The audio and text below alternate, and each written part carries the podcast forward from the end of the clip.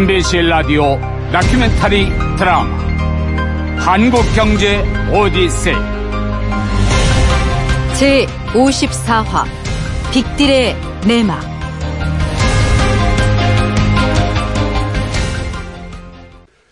어제 보고된 재벌들의 구조조정 스케줄입니다.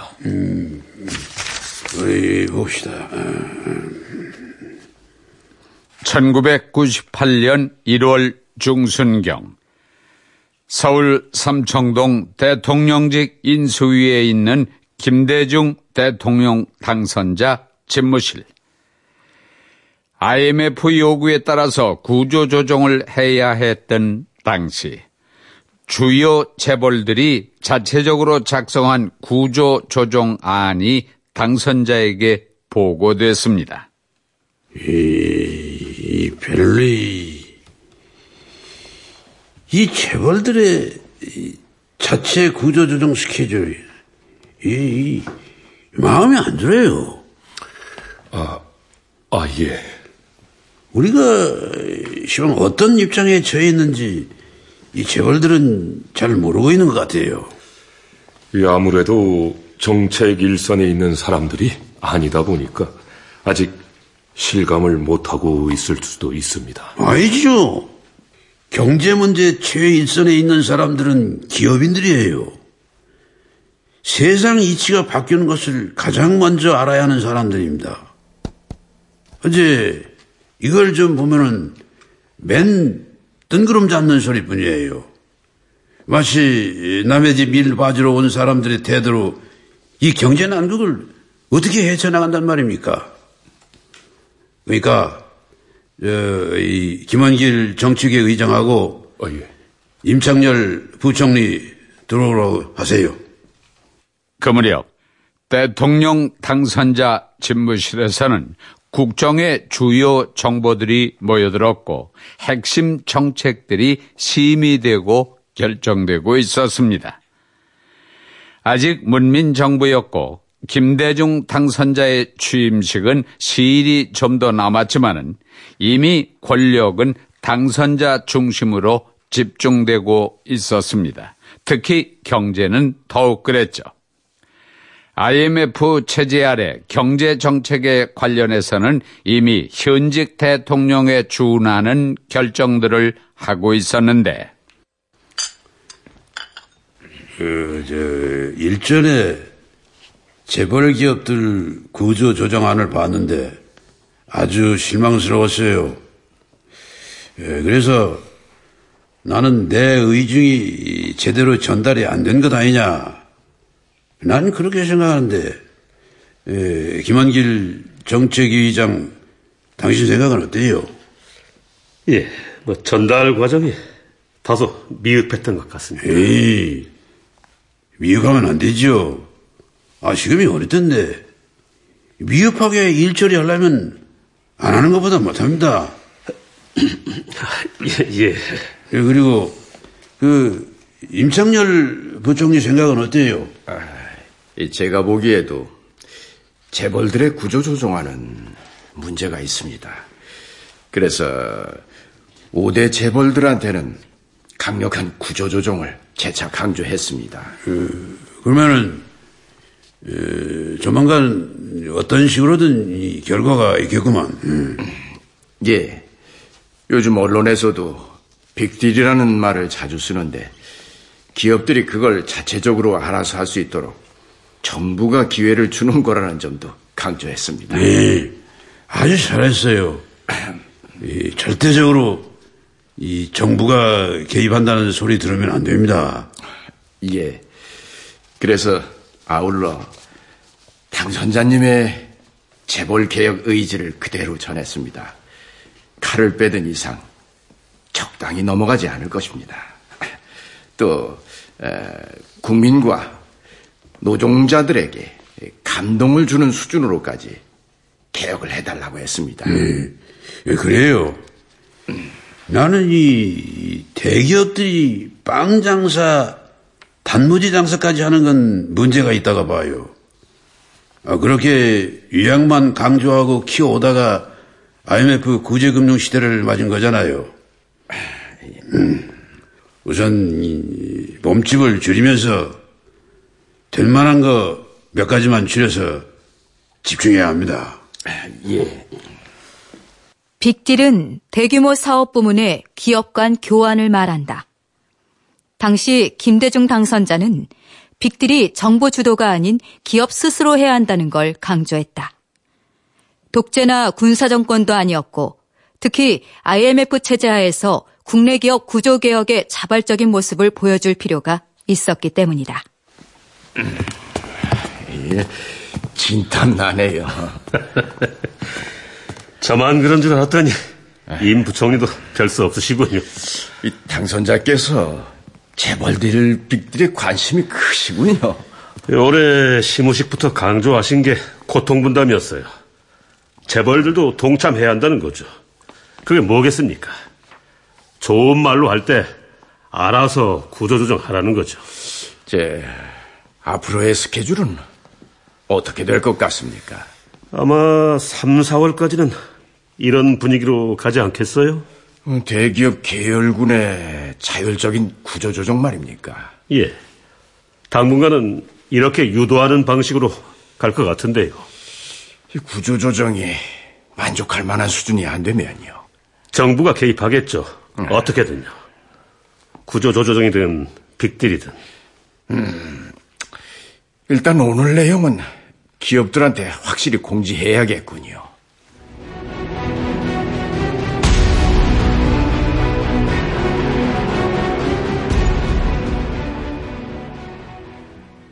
당시 강도 높은 대기업 구조조정을 촉구한 김대중 당선자 측의 정책 창구역을 맡고 있던 김원길 국민회의 정책위 의장. 그에게 맡겨진 임무는 5대 그룹 개혁이었다. 1998년 1월 22일에도 현대, 삼성, LG 등 5대 그룹 기조실장들과 모임을 가졌다. 철저하게 비밀리에 이루어진 모임이었다. 지금부턴 이 방에 웨이터 들여보내지 말아요. 필요한 게 있으면 내 연락할 테니까. 지난번에 여러분 그룹들이 보내주신 구조개혁 스케줄은 당선자께 보고 드렸습니다. 그 결과를 솔직히 말씀드리면 크게 실망하신 것 같습니다. 에, 당선자님 말씀을 그대로 옮기면 눈치나 보면서 의중을 떠보려고 일부러 시간을 질질 끄는 게 아니냐 그런 생각을 하시는 것 같습니다. 그렇진 않습니다. 저희들도 우선순위가 있기 때문에 그렇다면은 당선자께서 생각하는 우선순위와 너무 다른가 보죠. 혹시 여러분께서 아직도 새 정부의 개혁 의지를 잘 모르시는 거 아닌가 싶기도 합니다. 뭐, 자, 뭐, 식사들 하시면서 얘기하십시다. 저, 저희가 보내드린 보고서에 어떤 내용의 문제가 있는지 도움 말씀 주시면 좋겠습니다. 뭐, 저도 여러분이 보낸 조정안을 봤는데, 이 너무 감동이 없습니다.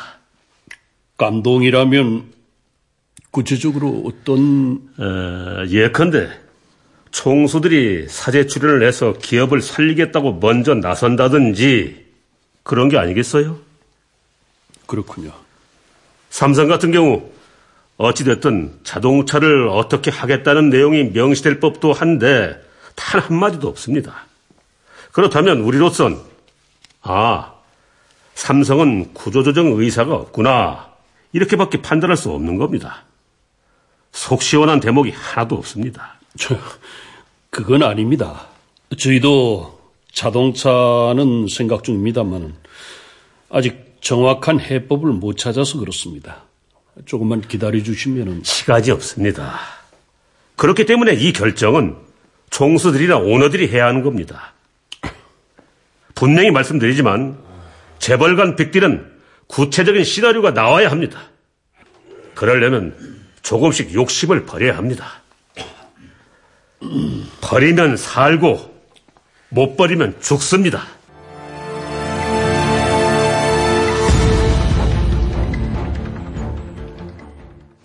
아니, 왜 어렵다는 거예요? 삼성 같은 경우는 원론적으로 가능하지만 현실적으로 어렵답니다. 정치 협상하고는 달라서 누가 정치 협상을 하고 했어요? 경제적인 협상을 하라고 한 겁니다. 예. 구체적으로 보면 사고 팔 기업의 가치를 분석하는 데만 1년 넘게 걸리고 해당 기업 종업원들과 주주들의 반발도 있을 수 있기 때문에 실무적인 어려움도 적지 않답니다. 아, 그렇다고 해서 재벌들이 빅딜을 피할 명분은 없어요. 전담팀을 만들어서라도 빅딜 준비하도록 하세요. 예. 무엇보다도 총수가 결단하면 되는 겁니다. 국익 차원에서 그 어떤 그 아, 서로 좀 대승적인 입장에서 사업 교환을 논의하면 되는 건데 무슨 놈의 정치 협상 어쩌고 할 수가 있어요. 중요한 것은 이런 빅딜이 절대로 강제성을 띄어서는 안 된다는 것이 김대중 당시 당선자의 생각이었습니다. 기업이 알아서 결정하고 판단하도록 해야 하며 정부는 제도를 보완해주는 선에서 구조개혁을 이끌어야 한다고 본 것이죠. 어, 총, 총재실입니다. 김대중 대통령은 취임 후 재벌 기업들의 빅딜 작업을 급박하게 추진합니다. 자민련 박태준 총재에게 전화를 걸어온 사람은 김중권 비서실장이었죠. 아, 그래요? 대통령께서요? 아, 예, 총재님. 이 그만큼 급박한 사안이기 때문에 박 총재님 생각을 알고 싶어 하시는 것 같습니다. 김 실장, 난 지금 정치인입니다. 포스코 회장은 옛날 얘기라고요. 아이, 그래도 카리스마는 살아있지 않으십니까? 총재님이야 포스코에 살아있는 전설, 아, 영원한 현역이시잖아요. 아이고, 참. 그래서, 내가 어쩌라는 겁니까? 어, 이 각하 말씀은 5대 재벌 빅딜 작업을 맡아주시면 어떨까 하십니다. 빅딜을? 총재님 주변에 그런 작업할 만한 전문가도 있을 것이고 그 일 할 만한 사람이 있긴 있어요. 그런데, 김 실장, 아, 예. 이런 일에 왜 하필 잡니까? 이 무엇보다도 대통령께서는 이 일에 정부가 개입했다는 시비에 휘말리고 싶지 않아서 그러신 것 같습니다. 그래요? 곧바로 박태준 자민련 총재는 포스코 전문가를 통해 빅딜안을 만들어냈다. 핵심은 삼각 빅딜이었다. 현대, 삼성, LG 세 재벌들 가운데 현대가 자동차를, 삼성이 반도체, 석유화학은 LG로 1등을 만들어주는 방향이었다.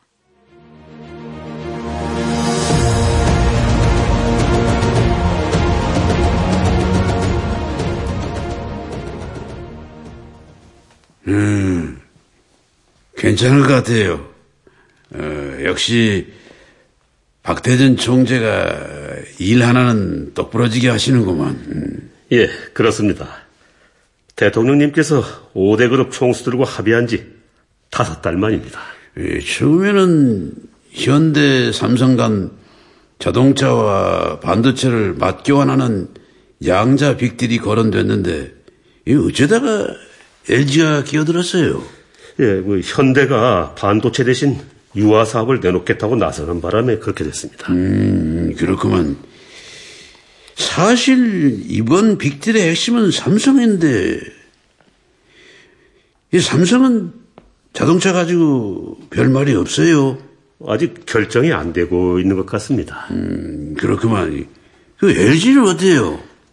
예, 실은 LG가 문제입니다. 그 일설에는 빅딜을 거부한다고 들었어요. 거부한다기보다도 내놓고 팔 만한 사업이 없다는 입장입니다. 박태준 총재가 우선 LG 관계자를 만나보기로 했으니까 결과를 기다려 보시죠. 예. 그, 이, 빨리 해야 할 텐데. 일단 은행의 부실기업 퇴출 명단이 당초 예정보다 빠르게 나올 것 같으니까 속도는 점점 빨라질 겁니다. 재벌 계열사를 포함한 부실기업 명단이 발표되면 재벌 간의 빅딜도 본격화될 것 같습니다. 실제로 당시 김대중 대통령은 급한 마음이었다. 구조조정 문제가 IMF에 낸 시간표와 맞아떨어져야만 국가 신용도도 올라갈 수 있고 어떤 협상과 합의를 하더라도 자신감을 가질 수 있기 때문이다. 대통령의 그런 다급한 마음은 고스란히 박태준에게도 전해졌다. 박태준 총재는 재벌 빅딜의 고삐를 다 잡게 된다. 황 소장, 혹시 LG가 빅딜을 안 하고 싶어 하는 거 아니야? 박태준이 황 소장이라고 부른 사람은 황경로 포스코 경영연구소장이다. 그해 3월 대통령 제안에 따라서 박태준 총재가 주도한 빅딜 보고서를 총괄한 주인공이다. 꼭 그렇진 않은 것 같습니다. 다만 LG로서는 기업 명운이 걸린 일이기 때문에 신중을 기하는 것 같습니다. 그러면 정확한 LG 입장이 뭐야?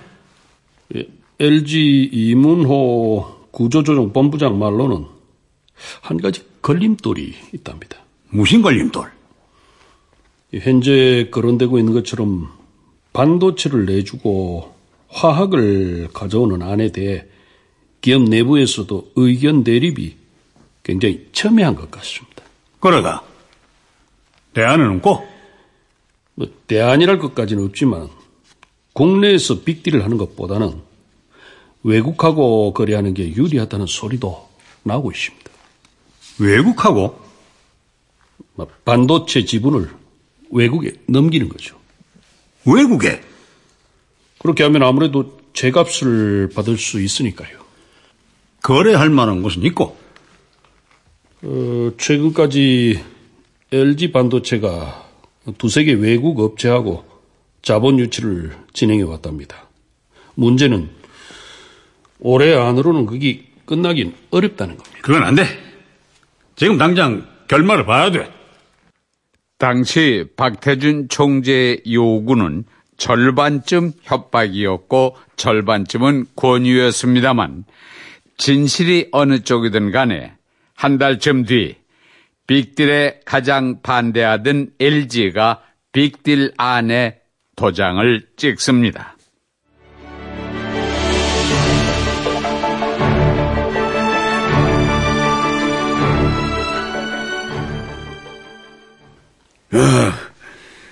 그래요.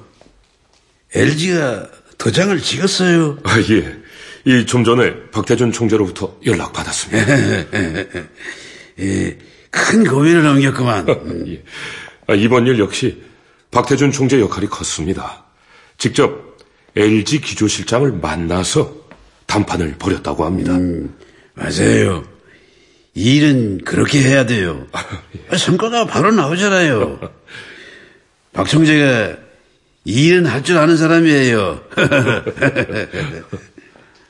빅딜 작업 초기 김대중 대통령은 기업들 스스로가 해야 한다고 입버릇처럼 말해왔지만 결과적으로는 집권당의 한 축인 박태준 자민련 총재가 주도했으니까 결국은 정부가 주도한 모양새가 됩니다.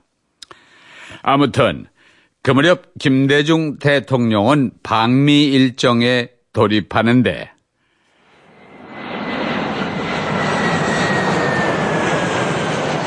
김 대통령이 방미 일정 중이었던 1998년 6월 10일경.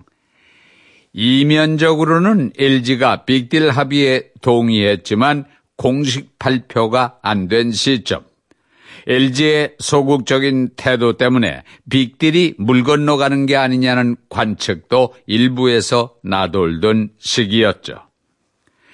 이때 한 사건으로 인해 재벌그룹 간 빅딜이 다시 주목을 받게 됩니다. 한 경제단체가 주관한 조찬 강연에서 김중권 청와대 비서실장이 폭탄 발언을 한 것이죠. 그동안 이 재벌들 간의 빅딜이 지지부진했는데 최근에야 좀 숨통이 트이게 됐습니다. 어, 빅딜에 부정적이던 모 재벌이 드디어 승복을 했습니다. 빅딜을 포함한 대기업 구조 조정 계획은 며칠 뒤에 발표될 겁니다.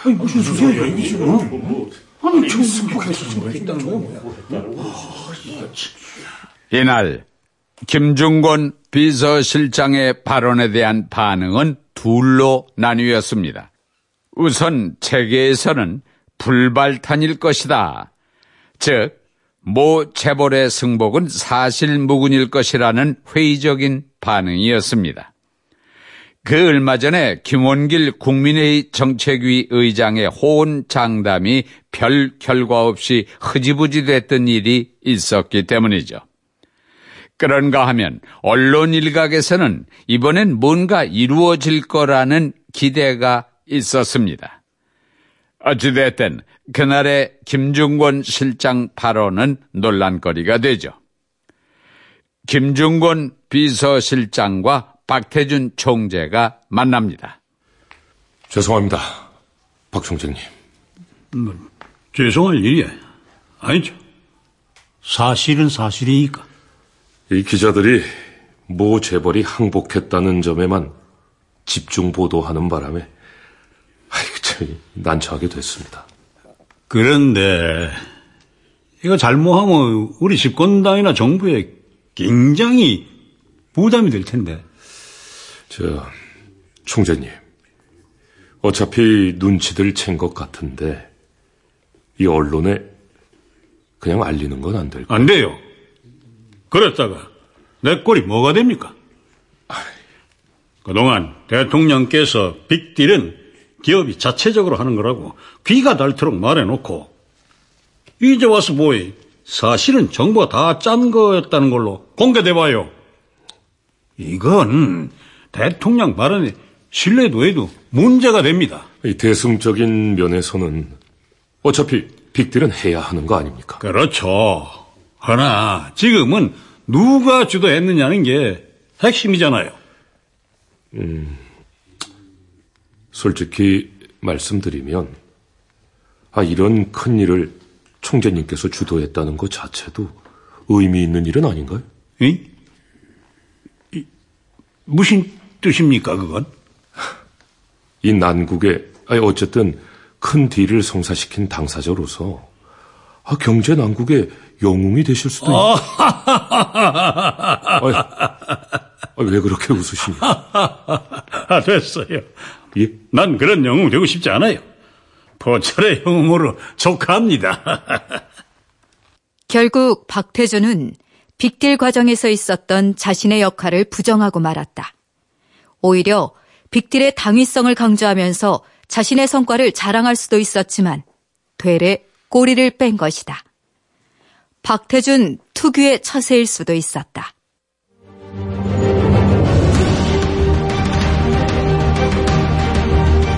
MBC KDI 공동 기획 다큐멘터리 드라마 한국경제 오디세이 잠시 후 제54화 빅들의 내막 2부가 이어집니다.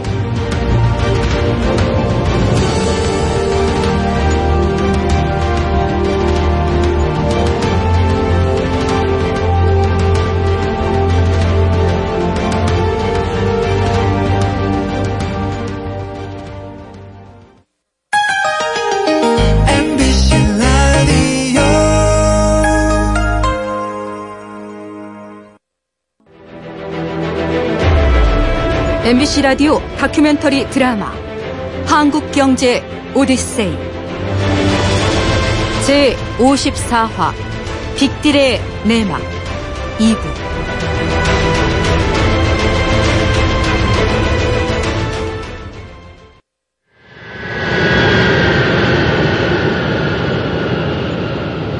(1998년 6월 6일) 미국으로 떠났던 김대중 대통령이 며칠 뒤에 귀국합니다. 김 대통령은 박태준 총재가 삼각 빅딜 주도를 부인했다는 사실에 아쉬워합니다. 박 총재께서 이, 상당히 의미 있는 일을 하셨는데 그걸 갖다가 부인하셨다고 해서 나는 이 속으로 조금 놀랐습니다. 예. 뭐 물밑으로 은밀히 진행을 해오다가 들켜버린 셈이 되긴 했지만은 현대, 삼성, LG의 삼각 빚들은 건국 이래 제일 큰 사업입니다. 어, 사실적으로 이 난국에서 재벌 간 빚들은 불가피한 선택이기 때문에 박 총재께 부탁드렸던 거 아닙니까? 근데 이박 총재께서 그 빅딜을 주도하지 않았다고 하시는 바람에 예, 약간은 빅딜 추진력을 잃은 것도 사실이에요. 그 점은 죄송합니다. 허나 그거하고는 별개로 계속 밀어붙일 의미는 있는 것 같습니다. 물론 지가 추진해온 바통을 정부가 이어받아야겠죠. 박 총재가 손댄 일을 정부가 한다고요? 이 일이라는 게 업무의 일관성이나 연속성이 중요한 것인데. 정부가 전면에서 나서면 기업들도 훨씬 적극적으로 나올 겁니다. 음, 음, 음. 무엇보다도 국민들이 좋아할 겁니다. 국민 여론은 어차피 재벌들 빅딜에 압도적으로 찬성하고 있습니다. 지금까지처럼 밀실에서 추진하는 인상을 주는 것보다는 낫습니다. 그렇게 빅딜의 운전수는 정부로 바뀌는 듯 했는데 포스코 경영연구 소장입니다. 예, 안녕하세요, 소장님. 현대 기획조정실장입니다. 아, 어쩐 일입니까? 아, 이번 그 빅딜 말입니다.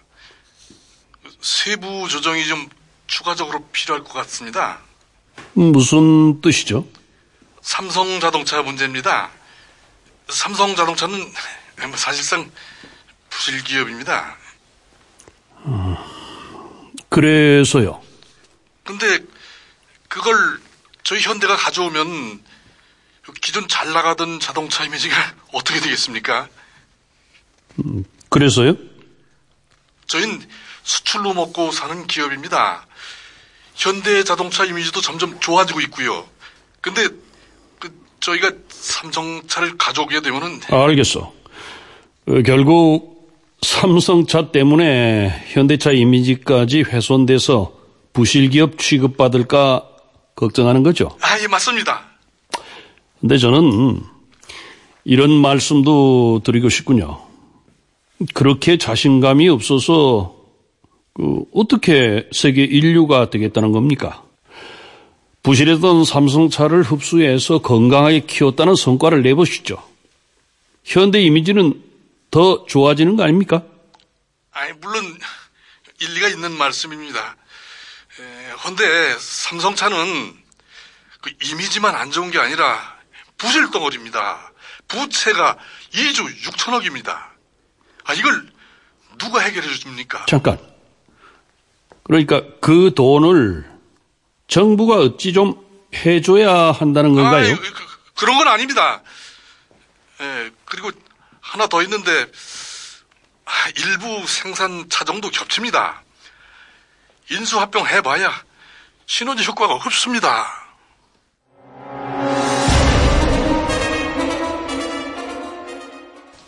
그러니까 현대는 1조 3천억 원이나 들여서 만든 석유화학을 내주는 대신 부실한 삼성차를 받을 수 없다는 건가요? 어, 예, 그런 셈입니다. 에, 지금 그 IMF나 해외 여론은 우리의 재벌 구조 조정이 너무나 미흡하다고 지적하는 마당에 이 빅딜이 너무 어렵게 가는구만. 빅딜을 한다고 도장까지 찍어놓고서는 없었던 일로 하자는 건 코미디예요. 이런 일은 용납 안 됩니다. 그 박총재는 뭐라 그래요? 예, 이 기조 실장들을 불러 만나면서 설득하고 있습니다. 이 주판을 튕기면서 자기 이성만 계산하다 그렇게 지지부진하다가는 결국 부담은 국민이 져야 할 텐데. 어, 이 어떤 방식으로든 대통령님의 속내를 보여주시는 것도 의미가 있을 것 같습니다. 국무회의가 언제예요? 예, 내일 모레입니다. 알겠어요. 나가봐요. 예. 당시는 IMF 체제가 반년이 지난 시점이었다. 대통령의 고뇌가 가장 깊은 시간이었다. 1998년 6월 16일 국무회의 자리. 대통령은 전에 없이 강도 높게 발언한다. 김대중 대통령은 빅딜 즉 대기업 간 사업 교환이 지연되고 있는 것을 비판하면서 3개 기업 간의 합의를 한 기업이 갑자기 거부했다며 있을 수 없는 일이라고 말했습니다. 서명 단계까지 들어갔는데 한 회사가 말하자면 그 출석을 안 해갖고 지금 좌절이 일단 좌절이 된 것입니다.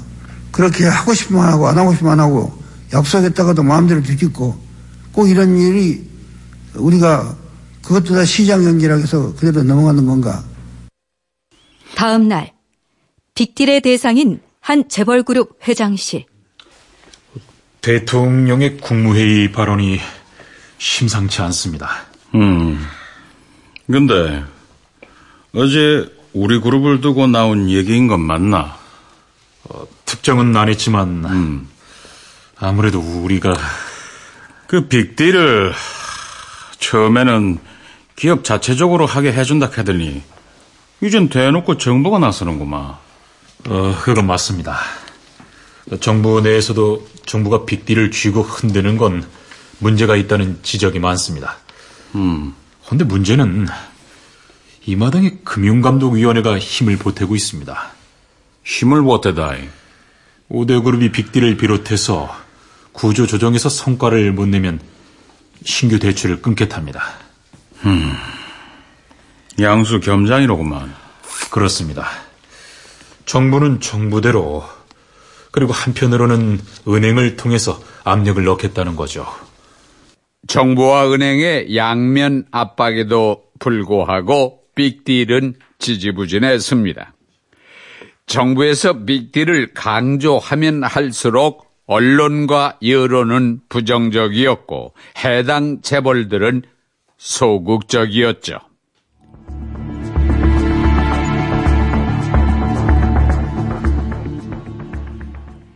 그런데 1998년 12월 초순 어느 날 김중권 비서실장이 강봉균 경제수석과 함께 대통령을 만납니다. 빅딜이 지지부진해지고 있어요. 어떤 시기든 매듭을 지어야 할 텐데. 이 정책의 간담회를 한번 꾸며보면 어떨까 싶습니다. 이, 이 좋아요. 에, 그럼 몇몇 그룹 회장들하고 만납시다. 그 어디서요? 예. 어, 아무래도 청와대로 초청하는 방식이 어떨까 싶습니다. 어, 그래요. 시내 호텔 같은 데보다는 여기가 낫지요. 어. 예. 이 경제수석실과 함께 논의해서 준비하겠습니다. 눈까지 펄펄 내리던 날, 정모훈 현대그룹 회장, 이건희 삼성 회장, 구본무 LG 회장, 김우중 대우그룹 회장이 청와대에 초청됩니다. 오늘 이렇게 대통령님 모시고 자리를 만들게 됐습니다. 아, 눈치채셨는지 모르겠지만 뭔가 분명한 결론이 나왔으면 하는 의미에서 대통령님도 같이 하신 겁니다. 제일 먼저 발언에 나선 사람은 김우중 대우 회장이었습니다. 물론 저희 기업들이 경영을 잘못해온 것도 적지 않습니다만은 때로는 공격적인 투자가 필요할 때도 있습니다. 그런데 결과만 놓고 그게 중복 투자다, 과잉 투자다 이렇게 지적하는 건 다소 문제가 있다고 봅니다. 지금 당장의 현안은 구조조정입니다.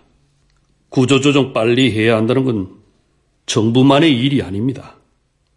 누구보다도 저희 기업인들이 필요성을 느끼고 있습니다. 음. 그래서 어, 정부가 은행 빚을 출자로 전환시켜 준다든지 다양한 지원책이 있으면 훨씬 수월하겠다는 의견을 드려봅니다. 어, 저희 LG그룹은 뭐 사실 더는 할 수 없을 정도로 최선을 다해서 부채를 줄이고 있습니다. 뭐 그래서 저희 대표 상품인 럭키 치약도 팔랐고 하는데 살 사람이 없습니다. 이날 재벌그룹 회장들은 각자가 처한 어려움을 얘기합니다.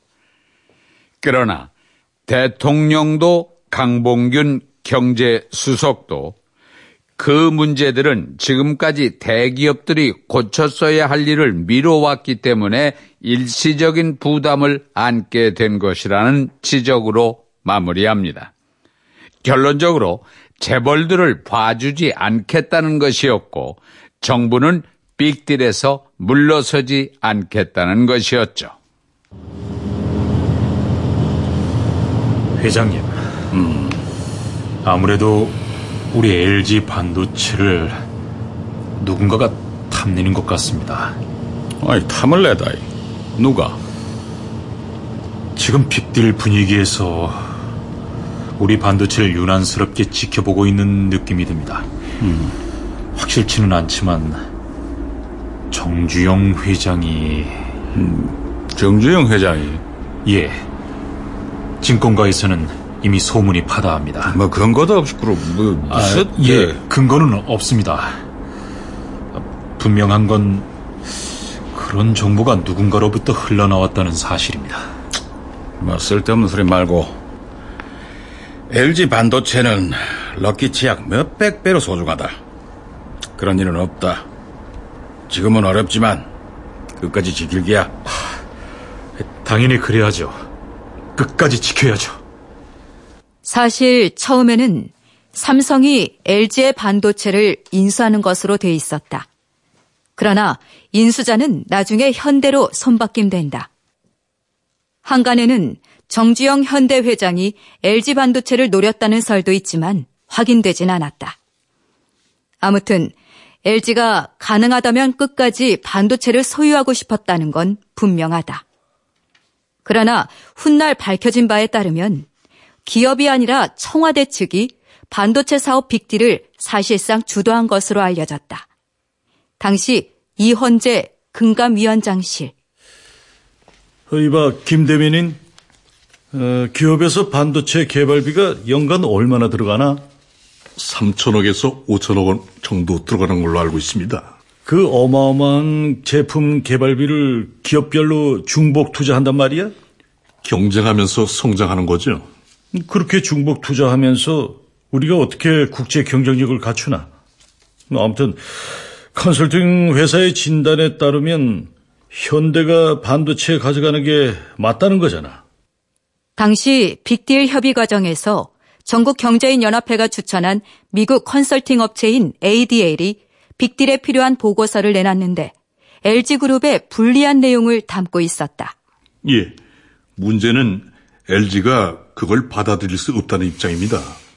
안 받아들이면 부당 조치라고 행정 소송을 하겠답니다. 갈 때까지 가보자는 건가? 아, 팩스는 준비됐지? 예. 말씀하시면 곧바로 실행하겠습니다. 어, 지금 바로 보내.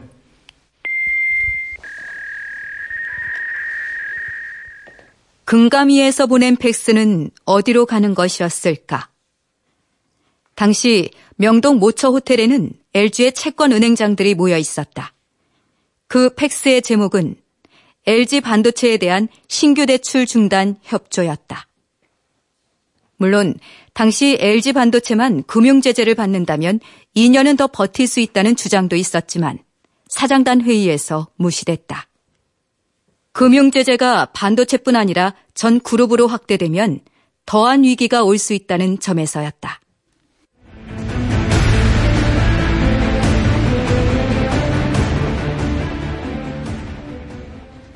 그러니까 LG 반도체 100% 지분을 어, 현대로 넘기겠다는 건가요? 네, 대통령님. 마 그래 정리했습니다. 예, 그 회장 정말 쉽지 않은 결단을 내렸어요. 예, 감사합니다. 1999년 1월 6일 구본무 LG회장이 대통령과 만났다. 분위기는 좋았다. 에, 이 부친 구자경 명예회장께서 예, 서운해 하시지 않았어요? 뭐 사실 반도체는 아버님의 꿈이었습니다. 자식된 도리로서 어려운 결단이지만 아버님께서도 이해해 주셨습니다. 음, 알지요. 이 구회장님이 금성사를 하시다가 1979년도인가 대한전선 반도체를 사들여 키운 회사잖아요. 네. 그렇게 그 20년을 키운 회사인데 그런 결단이 쉽지 않지요. 뭐, 하지만 당장 국가 경제를 생각해서 국가 경제 전체를 위한 일에 협조해 주셔서 감사합니다. 예, 빅딜 진행을 시작한 지 6개월여 만에 예, 이렇게 결실이 나왔구만요. 음. 예, 이제부터는 대기업 간의 빅딜이 자연스럽게 예, 이루어질 수 있을 겁니다. 이렇게 해서 반도체 빅딜은 2조 5천억에 LG 반도체를 현대에 넘기는 것으로 끝이 납니다. 그리고 다음 날부터 언론은 삼성차와 대우전자의 빅딜 소식도 긴급 보도합니다. 현대와 LG는 오늘 LG가 가진 반도체 주식을 모두 넘겨주는 방식으로 반도체 사업을 통합하기로 공식 합의했습니다. 계약서의 체결은 양사 공동 책임하에 1월 말까지 완료하기로 한다. 대기업의 문어발식 확장을 지향하고 전문화를 추구하는 차원에서 진행된 빅딜. 당시 LG는 반도체를 잃는 대신 네이콤을 얻었습니다. 오늘날 LG U 플러스죠. 헌데 훗날 현대 반도체는 현대그룹 전체를 흔들 정도의 골칫덩이가 됐고 반면에 네이콤은 오늘날 LG의 대표적인 기업으로 성장해 있죠. 결과적으로 IMF 체제 아래 빅딜의 기여도를 간단히 정리하기는 어렵습니다. 다만 IMF 터널을 빠져나오는 과정에서 정부와 재벌 간에 보이지 않는 대결이 빅딜을 통해서도 드러났다는 것이죠.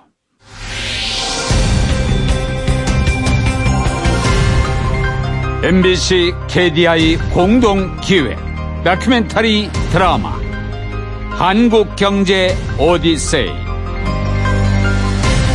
제 54화 빅딜의 내막 극본 조수연 기술 박규석 음악 효과 차석호 연출 이순곤